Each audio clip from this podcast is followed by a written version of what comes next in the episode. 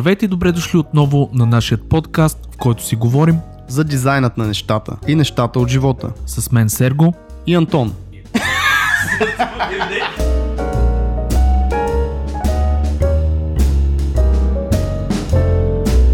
Здравейте и добре дошли отново в дизайнът на нещата. Отново е петък и вие сте с нас, ние сме с вас. Говорим си в този епизод за портфолиа, за моето специално лично, на Studio Punchev портфолиото, колко често се апдейтват.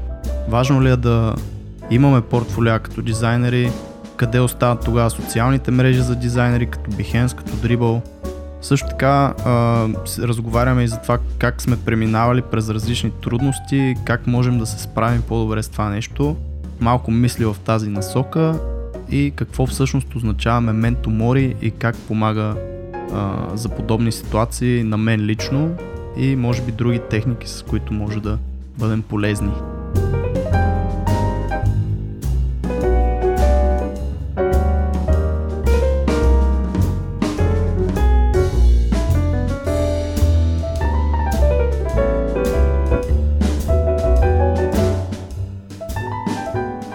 Привет, Сергей. Привет, меня зовут Сергей. Такова някакъв такъв първолак на руски. Аз мога да кажа, че съм го учил в детската градина, не в училище до първи клас, 7 години. Говоря го, между другото, всичко съм забрал. Ще те понаучим после, ако мислиш, че има нужда. И без това те бъркат по имейлите. Между другото, да, само ми пишат, само това, хората не го знаят, само да го, това е много готино. Пишат ми на руски и понеже аз им отговарям на английски, защото не ги разбирам, това превеждам си го до някаква степен и те почват, какво се правиш, що така ни пишеш на английски, не знам си какво, но по принципа знам, едно нещо съм запомнил само, че майка на руски е потник. Супер важно нещо си запомнил за тия 7 години учене. Абсолютно. Какво става, Антоне? Добре, може пък някой ден да ти помогне това нещо. Всичко е ток и жица. Всичко е ток и жица. Вече и двамата с тебе сме на българска земя и си говорим пак през монитора поради някаква причина. Но да, между другото трябва да направим някакво фейс-то-фейс някой път да запишем. Да видим даже ние, нали сега ще го тизнеме, но може би следващия или последващия епизод ще имаме гости, ще сме фейс-то-фейс с всичките на едно место. Даже ще сме фейс-то-фейс-то-фейс тогава. Така ще сме, да, 3 фейса на едно место. Можем ли да тизнеме наистина какво да очакват от... Всъщност следващите 2 епизода са ни с гости планирани. Да, кажи... Искаш ли да спомена с по 2 думи? Айде, спомене. Значи първо, за голямо щастие на цялата ни женска аудитория, ще си имаме за първи път гостенка, момиче, жена. Също не знам как да се обърна политически коректно, но да, малко по-малко тестостерон ще има в стаята. Влогърка, много готина, с как да не го спомням, просто много добра илюстраторка и влогърка, айде така да го кажем. До тук мисля, че е достатъчно. Която ще си говорим за тези точно неща. Вторият гост е също супер необичайен според мен. Той е малко встрани от диджитал дизайна и тези неща, обаче прави едни хендмейд, брутални, изцъкани, наистина майсторски неща, в които той просто работи много с ръцете си и не разчита на никакви там нови технологии. В смисъл всичко прави по един традиционен начин, интересува се супер много това. Има лиценз, между другото, който се изкара от една камера там за наячиите. Както е, но и затова ще си поговорим с него. Супер ми е интересно на мен, 100% ще е много интересно и за нашата аудитория, която расте, Сергей. И аз очаквам... Расте и не спира. Да, аз очаквам, между другото, с нетърпение тия хора, защото са наистина страхотни и се надявам да стане много готин разговор. А относно аудиторията, аз не се съмнявам, ние сме толкова яки. Как няма да расте? Да бе, добре, че са гостите, човек. Малко да ни правят още по-яки. За какво ще си говорим? За какво ще си говорим? Иска да ти споделя, че имам намерение да си сменям портфолио сайта again. За 367. Може би в тази сфера. Между другото, супер малко пъти съм си го сменял. Наистина, в смисъл лайв на домейна да седа и нещо Значи аз съм свидетел, как ти си го редизайнвал поне 500 пъти. А сега дали си го аплодвал обаче... на домен е отделен въпрос. Ами това е много готино, човек. Много готино. Може да поговорим, ако искаш малко за това има ли нужда, реално какво ти донася това цялото нещо. Да, може да ми и даже ще започна така с примерно въпрос към тебе. Реално защо го правиш това? Защото ми е интересно. Не бе, шегувам се. Първо мисля, че е малко... То даже не е аутдейтата, просто вече не... Да започнем от там. Alajof.com е портфолиото ми, което след като беше качено, почти не беше променяно, поддържано, не са добавени проекти много дълго време. И това е сайт вече може би на 4 плюс години, който просто не съответства вече с... Първо това, което съм аз, защото за 4 години се променяш малко или много. Второ, с клиентите, с които искам да работя, нали, не съответства. И не знам, просто вече не прилича на мен това нещо. Не изглежда достатъчно професионално, изглежда доста по-детски и по-илюстративно да направим, защото исках да се занимавам повече с подобни илюстрации тогава. Та не си мисли, че просто е така прищявка и че нямам работа, защото всъщност имам брутално много работа и точно заради това не съм сигурен, че ще успея да стигна до него, но пък имам желанието и много искам да го променя малко, да го попростя, да се изчисти малко, да наблегна на нещата, които и с тебе правим, т.е. някакви странични проекти, също да ги има фичърнити. И така. Много готина идея. Какво мислиш? Ами аз добра причина, по принцип съм абсолютно съгласен с тебе, че човек трябва да апдейтва, защото като всяко нещо дизайна си има периоди и ти знаеш самия, че доста едно време имаше Web 2.0 известния с градиентите и така нататък. После всичко стана флат. Сега постепенно пак виждам някакви неща по-интересни се връщат с малко повече ефекти. Така че реално си има тенденции, човек трябва наистина да си подменя портфолиото. Аз съм абсолютно за това, което правиш и това, което искаш. Ще дам примери с нашото портфолио, студийното и изобщо, нали, за какво сме направили ние, но едно от нещата, които искам да кажа е, че портфолиото за мен винаги е било най-голямата инвестиция на един дизайнер. В смисъл това не е визитката, това показва реално нашата компетенция, какво сме правили, за кой сме го правили и портфолиото за мен е абсолютно супер важно нещо. Нали, много се спори в нашата индустрия, ти знаеш, за това дали да си имаш собствен сайт или да си качиш нещата в ArtStation или в, да я знам, в някаква друга социална мрежа или галерия, защото ще имаш повече рич, повече видимост, повече посещения. Аз съм абсолютно за всеки дизайнер да си има лично портфолио. Защо? Защото това е нещото, което показва отношение. Щом ти си отделил време да си направиш собственото портфолио, а не просто да аплоднеш едни картинки в някаква мрежа, която е с 2 бутона аплод, напиши какво си направи и така нататък. Значи ти си човек, който се кефи и прави нещата наистина професионално. Така че за мен всеки дизайнер трябва да има портфолио, братле, и аз мисля, че си на много прав път. Не, ти така говориш се, но аз нямам портфолио. Не, да, просто че за... Гледай са, абсолютно съм съгласен с тебе, че всеки себе си уважава, себе уважаващ, да, себе си уважаващ. Едно от двете дизайнер има нужда от портфолио и това качване в Dribbble, Behance, това са странични неща. Всъщност вратичката, която клиента трябва да отваря, трябва да е сайта на, точно така, нали, на дизайнера. И най-малкото, не знам, като почнеш да поддържаш тия всичките социални мрежи, ние сме говорили с тебе колко е важно в Behance да имаш присъствие, в Dribbble да имаш присъствие, но пък този епизод, в който си говорихме с Марто за точно тези неща, не си спомням, 20-19 епизод, някъде в този диапазон беше, ставаше дума как става все по-трудно и на практика невъзможно за нови дизайнери да си намират работа оттам, просто защото няма достатъчно рич към тях. Да, и той Марто даде пример пък с тяхното студио, как той сам каза, че те не се занимават почти изобщо с такъв маркетинг и са много успешни, което означава, че го има и другия момент, нали? Не е нужно да си насякъде по социалните мрежи. То точно това се опитах да кажа, всъщност аз оттам тръгнах, че ако започнеш да си в тия социални мрежи, ти трябва да пускаш постоянно навсякъде. Ако си имаш един свой сайт, може да си апдейтваш само него и толкова. В смисъл, просто ти малко от работата ти се реже, нали, по този начин. Което е много удобно и не знам, ти колко често си апдейтваш, примерно, Punchev.com? Ами аз междуто ще, точно това ми беше, исках да спомена за много специфично нещо е Punchev.com, защото аз съм малко като Font Fabric. Значи, давам пример с Font Fabric, защото аз си спомням Светло, когато Симов, когато започна, междуто надявам се и него да го поканим на някой епизод, но той, когато започна с Font Fabric, той сам си дизайна сайт.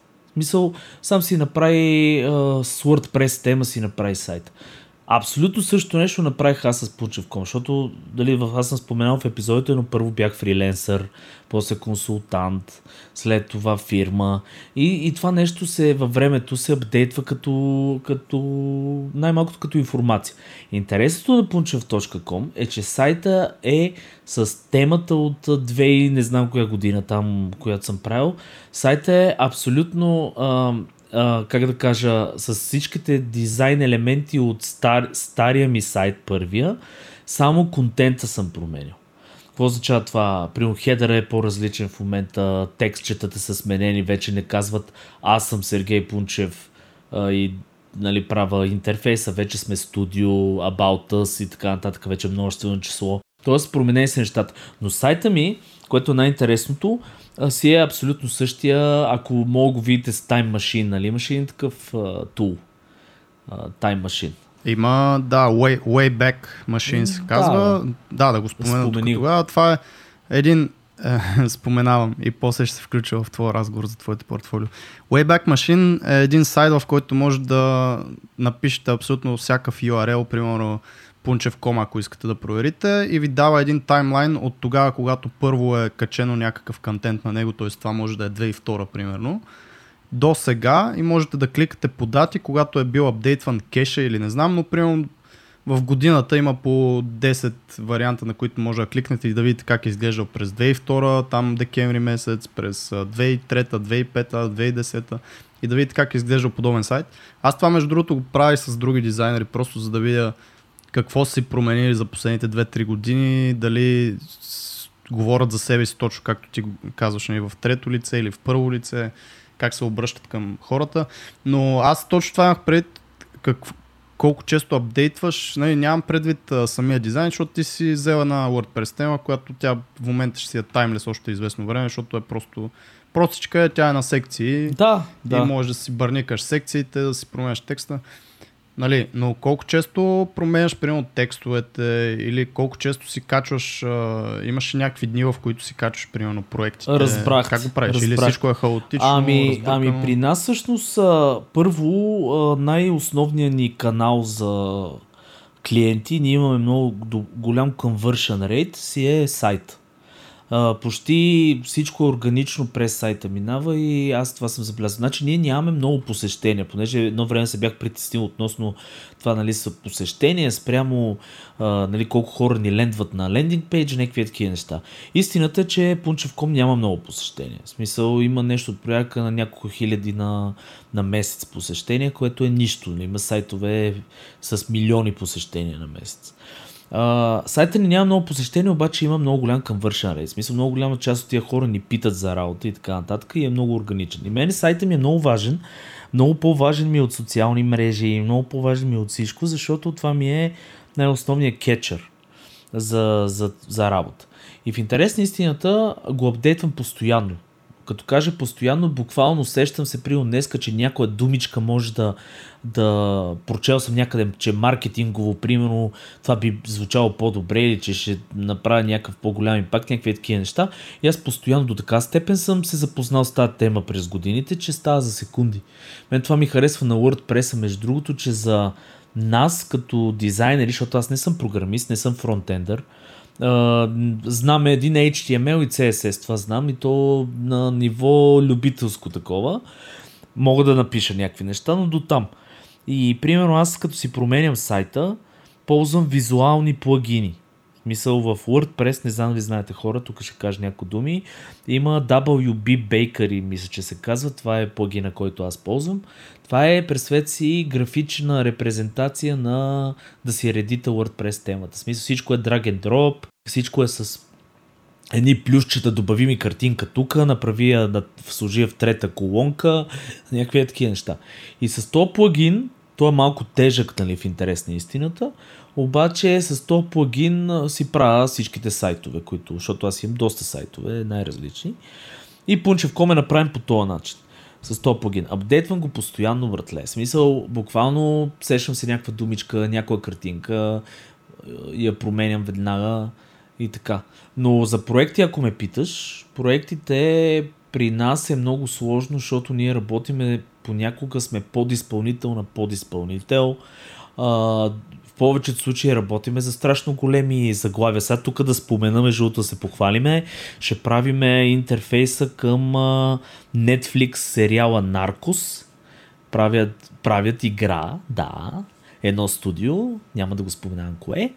И към тях, също известно студио, към тях ще правим, ние към тази игра ще правим интерфейсът, което е много яко. Току-що дето се казва прясно-прясно. Но идеята ми е, че ние нямаме право да показваме много неща. В сайта в момента имам страшно outdated проекти. Мисля, неща, които сме ги правили или са ни позволяли да ги правиме, да ги пускаме, или сме ги правили супер отдавна. И това са много стари неща. И продължавам с тия стари неща, между другото, да кетчвам клиенти, което означава, че пък друго само ще кажа за 2 секунди. Колкото са по-качествени дизайните на един човек, те са timeless. Мисля, пак мога да кетчат. Така че това е отговора ми на твоя въпрос, който ти зададе току-що. Ами ти? Браво, доста изчерпателен. Какво аз? Аз не съм си качвал проект, откакто съм го пуснал този сайт. Аз това го казах, което беше наистина сигурно 4 години. Ема не е така, смисъл проекти и самия сайт, смисъл такъв. Имам преди, качваш май някакви илюстрации имаше там, те пак са проекти. Няма? Не? В смисъл? Не. Самия сайт качвал съм тук, там е пак от дъжд на вятър в Dribbble и в Behance някакви неща, които аз съм вече на път да си изобщо да си ги закрия, да си ги изтрия, защото Dribbble Pro-то само си го плащам вече 2 години. Но в самия сайт не съм качвал от много време. Знаеш какво може би е интересно тук, понеже спомена за WordPress и някакви плагини и всякакви такива неща. Колко плащаме за хостинг? Аз просто се опитвам в момента да намеря. Сещам се на къде биеш, сега ще отговоря на този въпрос. Колко струва за един начинаеш дизайнер да си направи един WordPress сайт? Много ефтино. Значи домейна, зависи от домейна, но повечето ком домейни към Superhosting, примерно, защото аз съм много доволен от Superhosting в интересни си. Рекламка. Не бе, ние сме на такъв етап, че можем да си позволим такива неща, но аз примерно... ако искат после ни дадат да ни пари, може да. Но аз примерно преди бях към GoDaddy, отвратителен сервис, аз мисля много зле. Както и да е, въпросът ми е, че е примерно един хостинг, един домейн. Значи първо хора, които не сте запознати с как работят нещата с web. Първо имате домен, което всъщност си представете адреса на вашата къща. Тоест само адрес. И имате хостинг, което всъщност е пространство, което е самата ваша къща. Тоест вебсайта ви, место където се държат файловете. Това са две отделни неща. Искам да те модерирам и да те спра малко тук, защото не говориме, нали, с майките си и бабите си. Не, има хора, дет не го знаят това, човек. Сега. Дай да не задълбаваме чак толкова. В смисъл, хостинг и домен колко струват горе-долу на месец? Така, 24 лева е на година е домен нормален, което е 2,40 на месец, а е 2 лева на месец. И един хостинг, аз поне съм на супер надупен хостинг, защото са хиляди сайтови глупости, но ако обикновения хостинг ми е 60 лева на година, което е 6 лева на месец, 8 лева на месец. Ето толкова ви струва да си направите един сайт. WordPress е безплатно. Абсолютно нещо, безплатен, с няколко туториала в YouTube може спокойно да си дигнете един WordPress сайт с безплатна тема, или ако все пак ви се инвестира още една идейка, спокойно за по $20-30 може да си намерите някаква по-хубава тема И да, в момента гледам супер старта е 6,75 на толкова месец, е, да, към 10 на лева на месец, за 10 лева на месец ще имате присъствие в интернет, което си е изцяло ваше. Няма да се влияете от решенията на ArtStation, примерно сега в момента ще махат лайковете. Да, което е голяма тема в момента. Искали да махат лайковете. Примерно хората се борят, нали, за тия неща, все пак маркетинг и така нататък, за да могат да, нали, да имат някакво присъствие. И когато си имате нещо ваше, то си е ваше. Никой няма да ви го пипне, никой няма да реши да ви, примерно, модерира картинките или да ви ги забута някъде в някоя галерия и там да не могат да ги достъпнат. Така че това е много важно. Аз съветвам всеки да го направи за 10 лева на месец. Да, наистина, ако си имате, както Сергей се изрази много правилно, ваше си пространство, което не зависи от абсолютно никой, в случая зависи до някъде от хостинг компанията, но вие спокойно може да си го бекъпнете. Домейна си е ваш, ваше си е мястото, може да си го рекламирате него. Винаги е проблем, когато зависите от някакви алгоритми на големите компании, защото и Марто спомена с Dribbble, че имат проблеми с някакви ново въведения. Откриваемост, да, на новите хора в Dribbble. И някакси, а те са от днеска за утре, т.е. вие не може да учите, но излизаш сутринта и да знам, няма тротуари, забранили са тротуари. Да, защото това реално погледнато и трябва да ходиш по улицата. Това реално погледнато си е бизнес на някакви хора, които нали, те си слагат бизнес решения за тия неща и не ги интересува много аудиторията какво ще реши, както и Facebook, както и големите, огромните компании, те си променят платформата по техен си начин. Обаче никой няма да ви пипне уебсайта. И пак казвам, не е нужно дори да кодите. Аз нищо не разбирам от код и си ползвам визуални плагини, има достатъчно, не е само това WPBakery, има всякакви такива подобни, които са drag and drop буквално. Така че и това е опция. Супер, браво. Това е, да, наистина аз съм адвокиран винаги за коденето до някъде, но и моят сайт, примерно, е този, който е в момента лайф е на WordPress. Имам няколко проблема с WordPress и това, че е супер тежък, защото не е оптимизиран за едно нещо. В смисъл, за да направят един такъв CMS, който да работи на 50-60% от сайтовете в интернет в момента са на него. Той зарежда супер много неща, които не са ни нужни прием на нас, обаче някак да бъдат изключени. И затова е малко по-бавен и това си има разни странични вратички, с които се оправят. Той задължително използвате някакъв кеш плагин. Но да, това малко по малко може за 2 дена да отделите, ако влезете в YouTube и изгледате всичко, което ви покаже самия YouTube, да се понаучите за това нещо.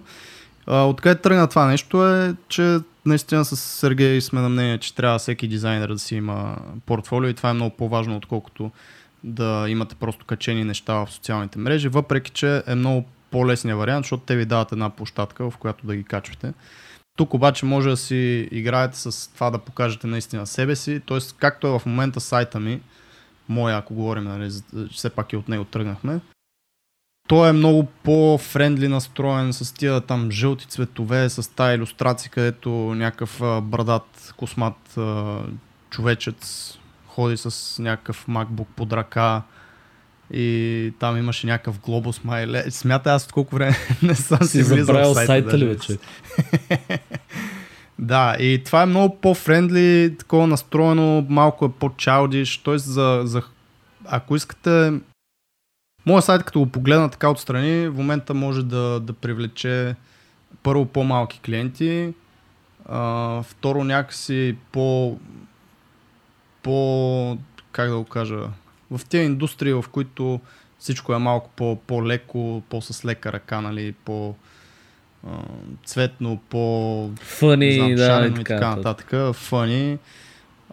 Всъщност, аз не искам точно това и затова мисля да си променя брандинга. Ти, Punchev.com, мисля ли си как да го позиционираш конкретно за това, което искаш или просто самото портфолио и работите, които качваш? Ами аз по принцип от самото начало, той затова си е останал, си бях изградил, най-малкото си следваме една и съща цветова схема. Даже това, което е интересно и хората не знаете, че ние като правиме лейаути, обикновено лейаутите хората ги правят сиви изцяло или черно-бели ги правят. Под лейаути, Сергей, за тези хора, които са в web, има предвид wireframe. Точно така, wireframe. И ние ги правиме с... те са ни като запазена марка. Нашите wireframe винаги са в три цвята. Сиво, бяло, нали, черно съответно. И един акцентен цвят, който е синия. Защо е направено така? Защото по принцип сайта ми е по същия начин. Това са ни брандинг цветовете. Логото ми е с точно това синьо, което използвам и в лейаутите, там wireframe-ите. И в сайта в самото начало, когато го мислех, исках да е сериозен, да показва все пак сериозен сервис и да е много, как да го кажа, много простича като дизайн, за да могат да изпъкнат интерфейсите, картинките. Защото сами по себе си нашите картинки са много натоварени с детал. В смисъл, нашите интерфейси, който иска може да види на уебсайта, са страшно подробни и ако направи някакъв илюстративен сайт тип да я знам, игра и в сайта и то ще стане една нойс, някакъв мазъл. Но сайта винаги... Да, абсолютно дискотека, да. Сайта от самото начало си го мислех да е много такъв... да има цветовете, които са ни брандинг цветовете и да е простичък, но да изглежда сериозно, ли, по-рабат дизайн, по-знаеш, по-такъв безобления, без ефекти и такива неща. Но не си се натоварвал прекалено много с това, примерно къв да е цвета. Мога ти кажа, че грам не съм се натоварвал. Значи седнах в интерес на истината. Ти знаеш моята идеология, винаги съм бил такъв lean човек. Смисъл от... Как се казва? Лин, но не визуално, добре. Окей, окей. Идеята е, че винаги съм се опитвал като правя нещо, да се пробвам да го правя от много грубо към детайл и от малко към много, нали. И сайта си го почнах просто с идеята да имам сайт и билднах нещо, оттам то си остана и съм го надграждал през времето. Така че реално не съм се... единствената ми идея беше брандинг цветовете. Това ми беше в главата. Синьото, бялото... Ама това пак не е малко. Защо точно това? Тоест, повечето дизайнери, които са като мене и те всъщност, според мен, специално в тази насока със своя си уебсайт, са повечето като мене, такива като тебе са по-малко. Дето ние можем да се побъркаме година човек, какъв точно цвят ти подхожда и те репрезентира най-добре, какъв шейд на това зелено или синьо, примерно, и почваш да се побъркваш и затова много, затова имам 500 вида сайтове. Това е свързано, това знаеш какво е свързано, това между другото чисто психологически проблем, ние сме го говорили, мисля, че имахме епизод за овертинкинга, за прекомерното мислене.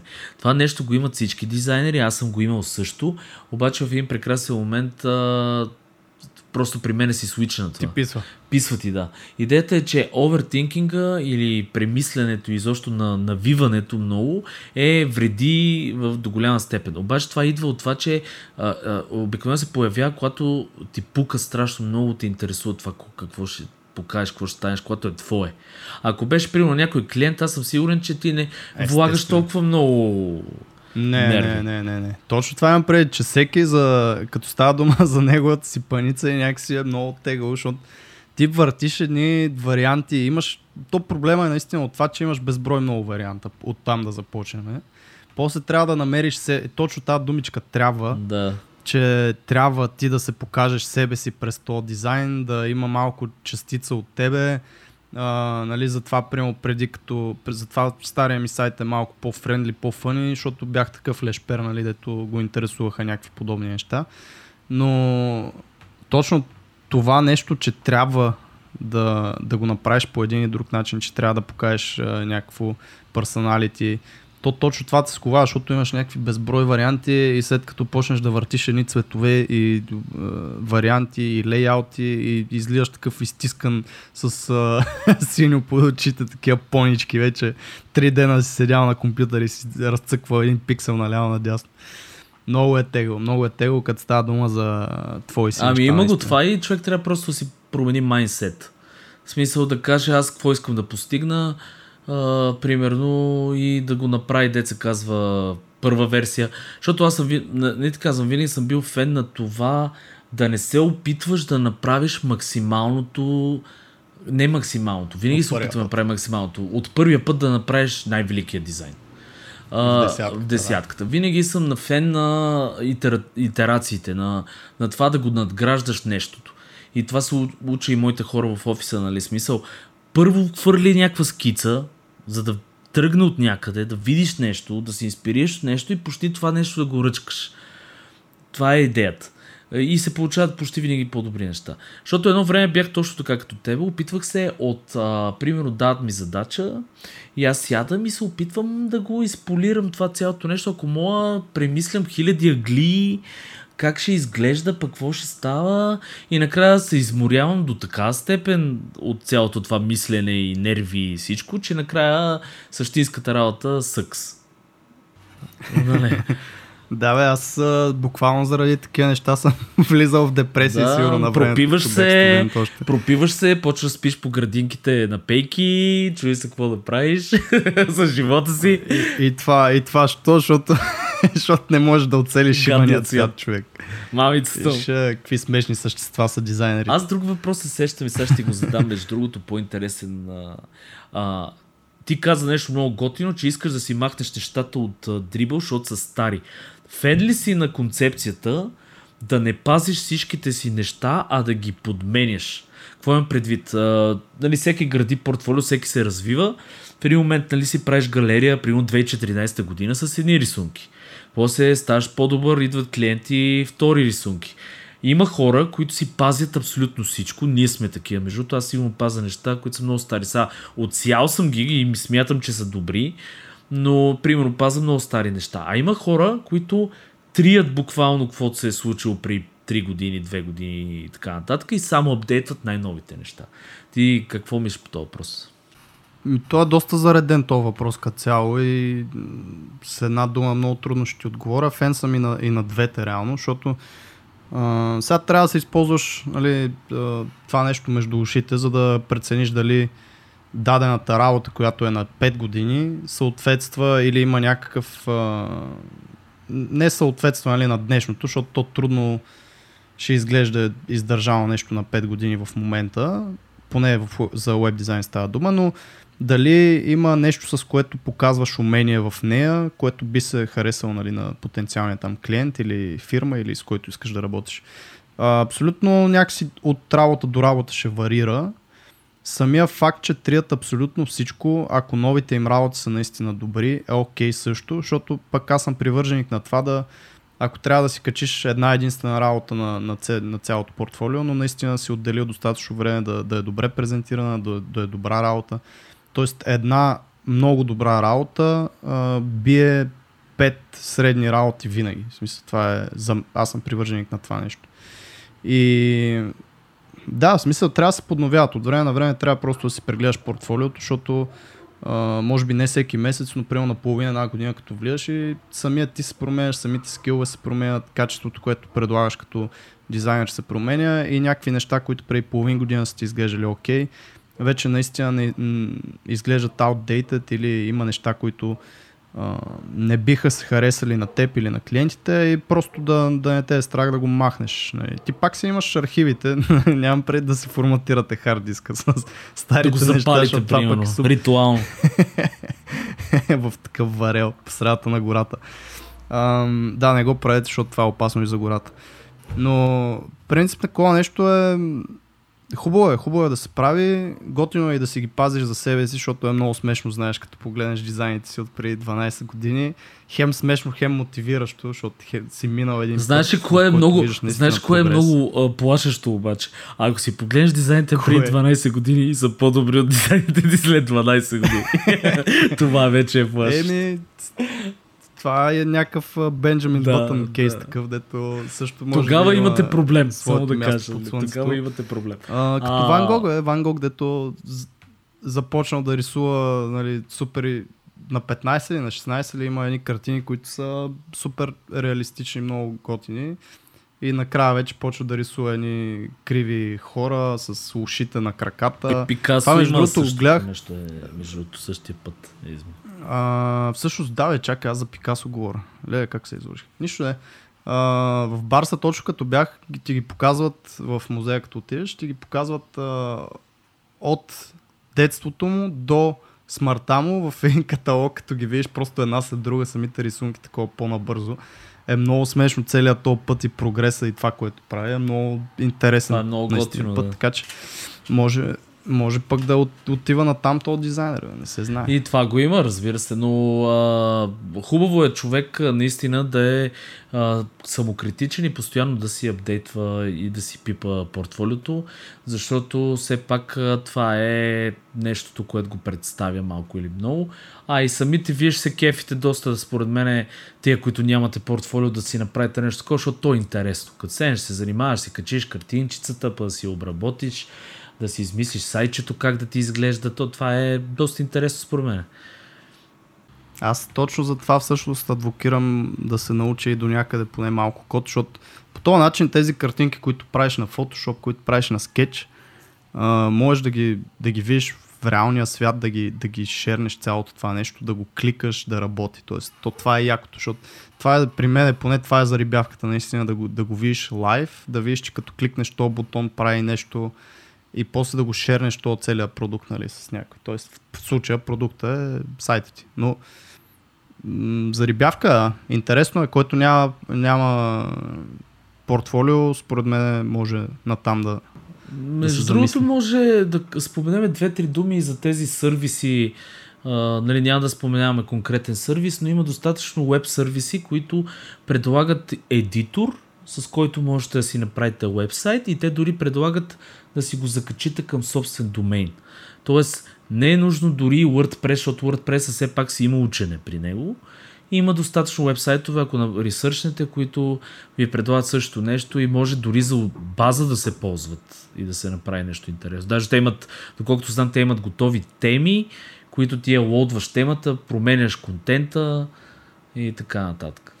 Аз всъщност нарочно не ги споменах тия сервиси, но да, има доста такива, просто не искам слушателите ни да бъдат мързеливи. Да, не бъдете мързеливи. Защото да си научиш WordPress е самия начин, по който работи WordPress, да го научиш като флоу на работа, какъв е админ панела зад него и как работи, как като смениш нещо, там се променя нещо на фронтенда. Цялото това нещо е плюс, мисъл, това е малко или много някакво знание, което ще придобиете, което може да ви е интересно. Съжалявам, не знам дали се чува, има някакви мотористи тук возенец около мене. И затова аз тези сервиси, за които говориш,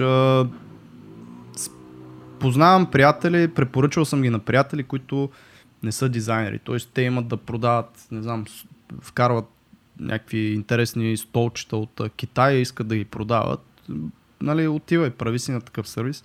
Ама сега малко или много дизайнерът трябва да е малко по-горделив, да може да браника, да прави някакви неща, а не просто да слага едни картинки там в Photoshop. Да, зависи каква е целта. Ако наистина това е човек, който иска да пусне просто картинките си, което не го препоръчвам на никой, може би такъв сервис би му свършила работа. Но WordPress наистина е за хора, които са ентусиасти или малко или много искат все пак да направят нещо готино и им дава свобода да го направят. И е хубаво да се научиш, защото аз WordPress-а, честно ти кажа, ми е спестил първо страшно много, ако трябваше да ми го дизайнва някой цялото това нещо, и второ ми дава така свобода да си правя по-малки портфолия, да си ги линквам едно към друго. Аз в момент съм си направил една мрежа от сайтове, която всяко препраща към друго и много готино, в смисъл. Това си е нещо полезно наистина като знание и като умение.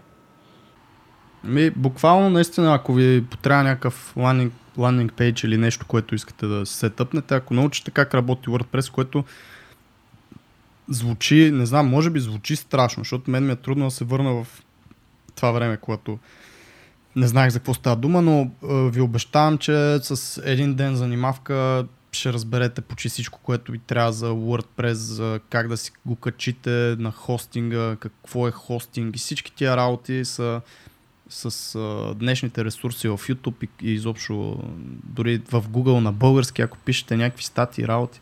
Просто абсолютно лесно и е направил, не знам, за мен е абсолютно мързалуване, ако нали, някой избере другите сервиси, които всъщност си ще струват по-скъпо. Да. Най-малкото, защото там е месечен subscription, които ще струват по-скъпо, които ако ти тръгнеш да си правиш тия мрежи от сайтове, за които говориш, направо ще е едно малко състояние. И другото, което е пак с такъв сервис зависите от някой друг. Този сервис може да го няма след няколко години и сайта ви не се знае какво ще стане с него. Или ще бъде продаден на Microsoft. Примерно, и те ще го направят супер гаден и да. Което историята говори, че винаги така става. Така че реално погледнато най-доброто наистина е човек да си направи сам през WordPress. Или пък през друго нещо, да си го изкоди сам цялото нещо. Нали? Но това са вече мега ентусиасти. Ми аз не стигнах до там. Признавам си. Ти си имаш достатъчно друга работа. Признавам си, да. Така че правете си портфолио, бе хора. Никой не ви спира. Да, и ако пък вече имате портфолио, ще се радваме да ги погледнем. Ако искате под поста с епизода, оставете някакви портфолиа. Ще ни е интересно да видим кой ни слуша, кой ни гледа. Абсолютно. Всъщност пак никой не ни гледа, защото ние... Само двамата с теб се гледаме, да, това ще я кажа. Но ще е интересно.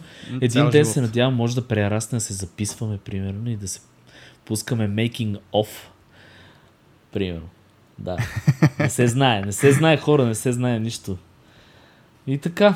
За всичко времето. Какво можем да споделим за следваща тема с тебе? Си бяхме говорили.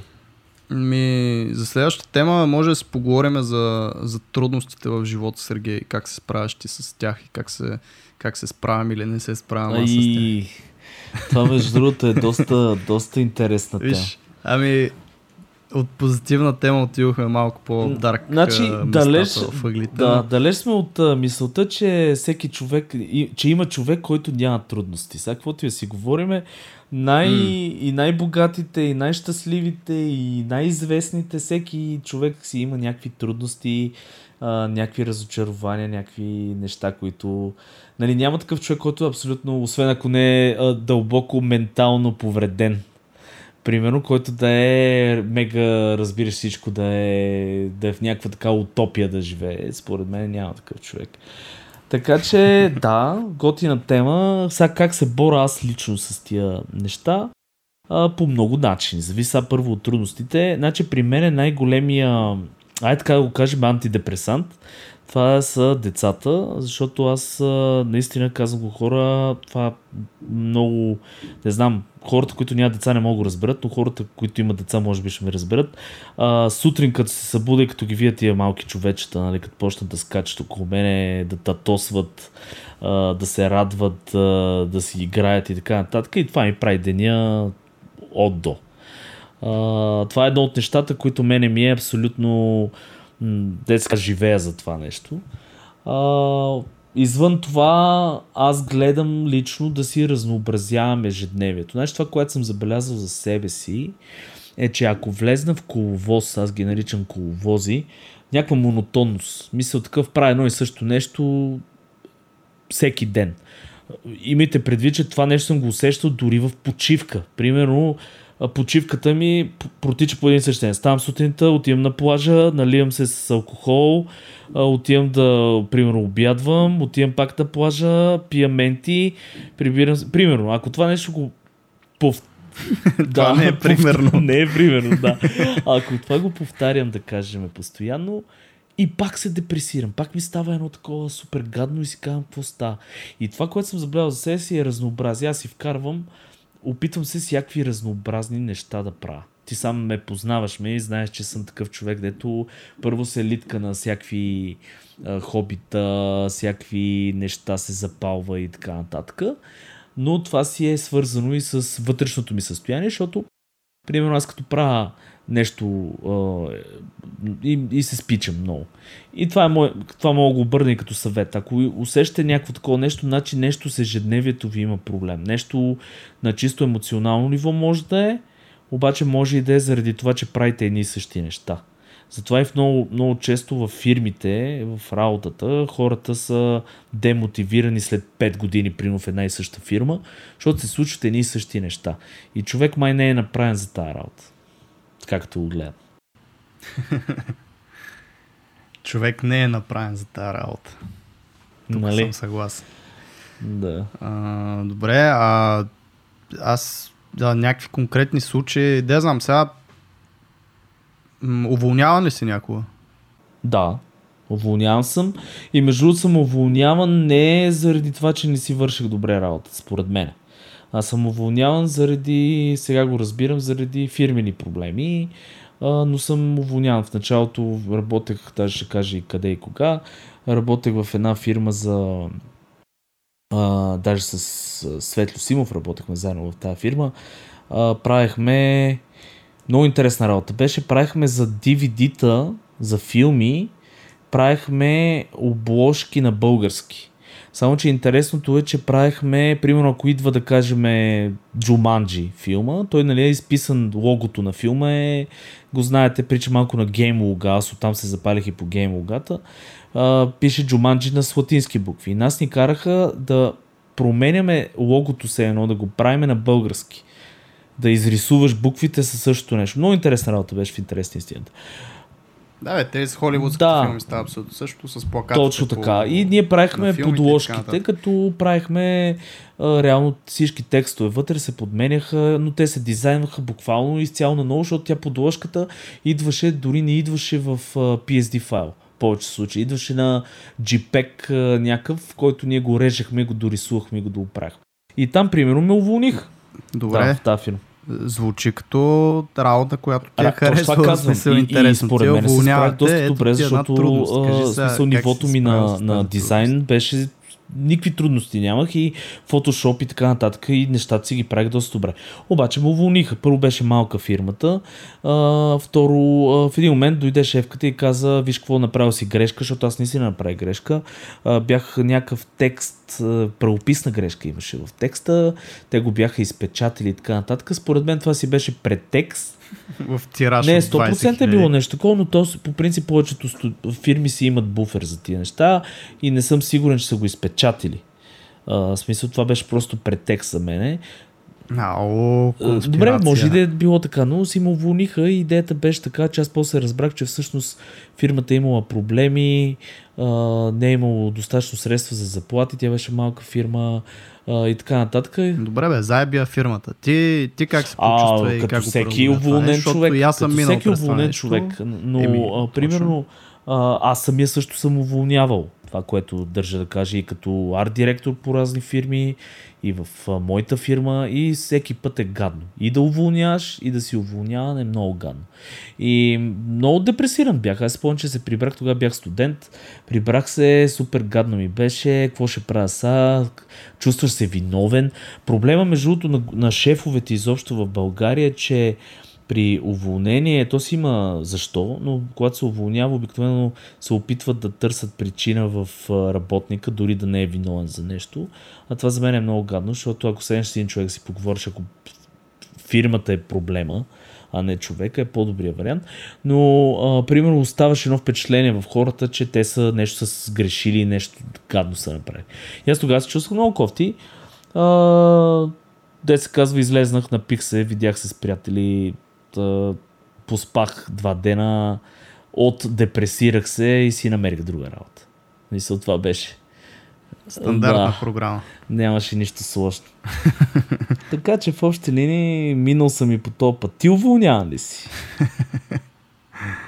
Аз съм уволняван, пак като тебе, не заради мене. Да, така, нали знаеш какво беше? Ти ли уби този човек, аз съм заради един приятел. Те ме осъдиха, аз съм невинен. Не, в интерес на истината, от първата работа, за която наистина много ме боляш от... не знам, това ми беше първата работа ever в дизайн индустрия. И преди това съм бил сервитьор, поддържал съм някакви сайтове, но това нещо е нищо общо това... Да работиш с едни хора в офис, да имаш някакво братство там между дизайнерите в този целия екип, защото не сте само дизайнери, има всякакви там програмисти, project менеджери и всичко това си е на отделни племенца вътре в цялото нещо. И първо, че много ми харесваше, второ, че имаше много готини мацки, трето, че изкарах, не знам, може би година някъде там и все пак се позапознахме с хората, станахме си приятели с някои. И това също се някакси се съедини с това, че аз дойдох в София, като не познах абсолютно никой. Тоест, нали, търсех някакво приятелство от цялото нещо. Както е, мина една година, там и бях уволнен. Като сега не мога да кажа, че не е било само заради мене, но пак фирмата си имаше точно тогава проблеми. Не бях единствения, нали, който трябваше да си замине. Тоест имаше доста така голяма опашка в пред кабинета, в който се случи пред тая газова камера, нали, да се случи цялото нещо. Но пък, може би, ако показвах по-добър скил или ако се бях, не знам, действах по-бързо и се развивах по-бързо, защото наистина те ми даваха старта и аз се поразвих малко при тях. Може би нямаше да стане това нещо. Тоест, това го приех доста тегъл. Втория път, който трябваше да ме освободят, беше, как да го кажа, не беше заради работата ми, а просто защото трябваше да замина за Еразъм тогава за 6 месеца и направих, не знам дали е грешката, но аз просто си го... Сега, аз се държах пичовски и просто им казах още като го научих това нещо, че са ме взели и че ще заминавам там, не знам, имаше 4-5 месеца до това време, когато трябваше да замина. И те съответно, понеже си бизнес и аз много добре ги разбирам, трябваше да си намерят човек. И просто много по-бързо намериха човек, отколкото може би и те са очаквали. И за да не го изпуснат, съответно наеха него, нямаше нужда от двама ни, т.е. мене ме освободиха тогава. И нали, много добре ги разбирам, но в един такъв момент, когато знаеш, че са там 4 месеца или не си спомням какъв точно беше времевия диапазон, но трябва да заминеш в друга държава и ти трябват едни пари за идните там 6 месеца, които ще седиш там, не знаеш какво ще се случва, не знаеш точно нали, за какво могат да ти потребят пари. И естествено се чувстваш малко така депресиран, малко кофти. За щастие и аз като тебе, едно напиване, 2-3 дена лежане и много бързо си намерих друга работа, на които вече съжалявам, но не им казах, че ще заминавам. Така. Еми, всичко се връща, да се вика, само че не на същите хора, но както и да е, и си намерих някаква работа, с която все пак успях да вържа джоба, така да се каже. Ами то това е едно от нещата. Но да, били сме всичките, но това е, нали, откъде тръгнахме, просто това е една от трудностите или една от трудностите. Какъв род е, да. Женски? Една от трудностите, съжалявам, ръснак съм, една от трудностите, през които преминава абсолютно всеки човек, може би, през живота си и понеже знам, че имаме малко по-млади хора, които ни слушат, може би все още не са стигнали до това нещо. И естествено не им го пожелаваме да стигнат, но има голяма вероятност това да стане някога в живота им. Всеки човек уволнявам, не знам, в смисъл това си е част от нещата. Не? Ама не го приемайте толкова навътре, в смисъл ако наистина вие не сте виновни за нещо, хубаво е да си анализирате причината, за да знаете ако вие сте направили нещо, да го избегне следващия път, но не винаги причината е в хората, които са уволнени. Това трябва да се знае. Нали? Повечето има много всеки варианти.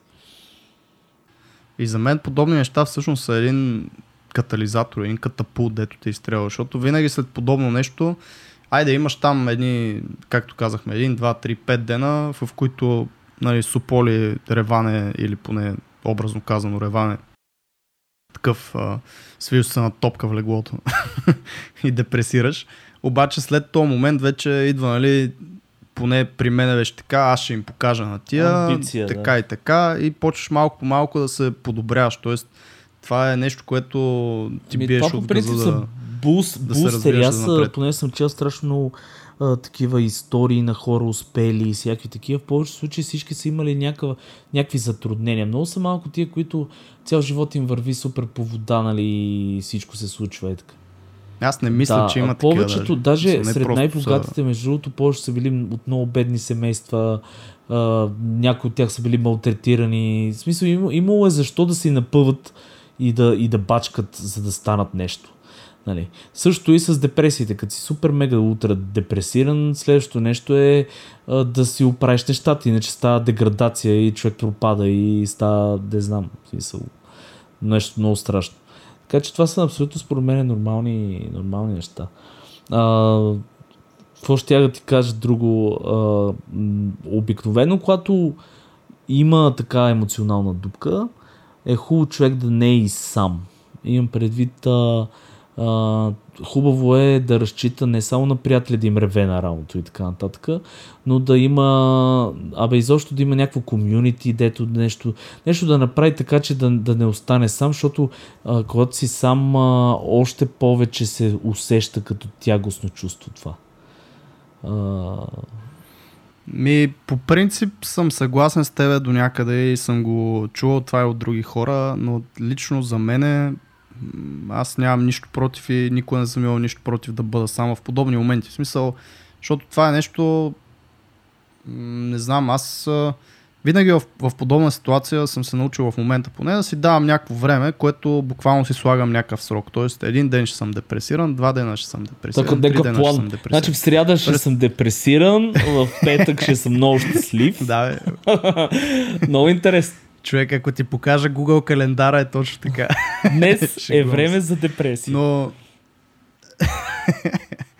но когато си дадеш някакъв конкретен срок, в който можеш да се посамосъжаляваш, в който можеш малко да депресираш колкото си искаш, след това ти е по-лесно да излезеш от това нещо. Тоест ти знаеш, че имаш толкова и толкова време да го правиш това нещо и съм си абсолютно сам в това нещо. След което идва тази вълна, която е, подобряването. Тоест винаги, когато съм минавал през някакви трудности, сега няма да прекалено лично, няма да влизаме в това нещо, но имал съм много по-такива тежки неща от уволняване и някакви такива неща. Това винаги, като погледна назад, е било нещо, което те бута да се развиваш. Тоест много пъти аз съм такъв човек, който се затваря в себе си. Ти си малко по-outgoing, на тебе наистина съм съгласен, че ще трябват комюнитита, в смисъл ти си имаш и семейство и така нататък. Аз съм малко по-затворен и винаги се обръщам към себе си, когато стане нещо такова. Тоест или опитвам се себе си да доразвия и да подобря по някакъв начин. Голяма част от това винаги е било свързано с тренировки, а когато съм бил контузен, съм можел да правя всичко в независимо залата, брейка или там с каквото съм се занимавал, тогава идва другия момент, в който трябва по някакъв начин да си подобряваш пък знанията, ума, да учиш нови неща и така нататък. Да, ето е нещо много готино. Ти каза спорт, между другото. Знам, че спорт е супер такъв естествен антидепресант. Много помага. Залата, смисъл много ти е помагала за такива неща. Много и то до някъде това наистина биохимията на тялото, в която просто след тренировка имаш много голям приток на ендорфини, допамини, ини, мини, всякакви такива неща. По принцип депресията, твърда, че е точно дисбаланс някакъв химичен. Не, смисъл свързано е с физиологични неща, не е само така. Това са винаги някакви теории, които никой не може така и до ден днешен да докаже дали наистина е психологично или си има някакъв дисбаланс на хормоните и начина, по който ти работят жлезите и тялото като цяло. Тоест това е нещо, което е вечният дебат и е малко като има ли извънземни или няма ли извънземни. Има едни привърженици на това. Което ме подсеща, прекъсвам, гледах Мъже в черно, има извънземни. Новите ли излезнаха? Черно, само че не е Уил Смит.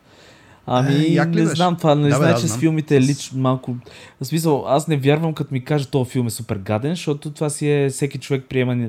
Чувал съм всякакви мнения за всякакви филми. Личното ми мнение, че не ми хареса, беше ми доста плосък. Аз знаеш какво мисля по въпроса, даже без да съм го гледал. Да. Просто мисля, че ние с тебе сме от едно поколение, дето сме гледали още като излезна първия, примерно, с Уил Смит, с Томи Ли Джонсън и втория като излезна. И сега това нещо според мен са таргетирали новото поколение и на мен сигурно също няма да ми хареса. Тоест, може би по друг начин. Ще го гледаш, защото си гледал след старите класики. Сега едно някакъв нов Кръстникът да излезне, примерно. С някакви нови актьори, по-младо, по-модернизирано за сега, 20 век. 20. Това е като сериала Чернобил, бе, човек. Най-дискутираното в момента.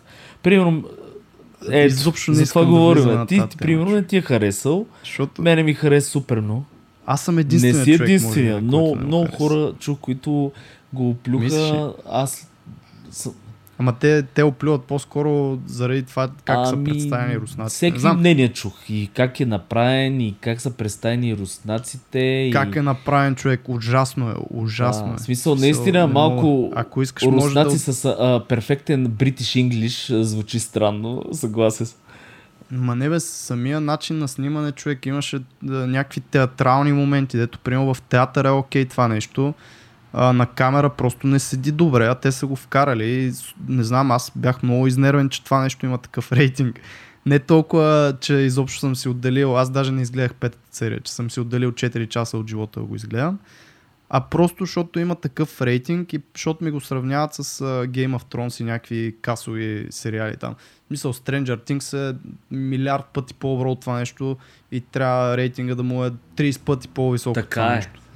От 30 от 10, ако... Мисълта ми е 10, друга, нали, шоу споменах това, защото ето сега пак се върнем към темата, защото човек, като се замисли колко маловажни са проблемите понякога на...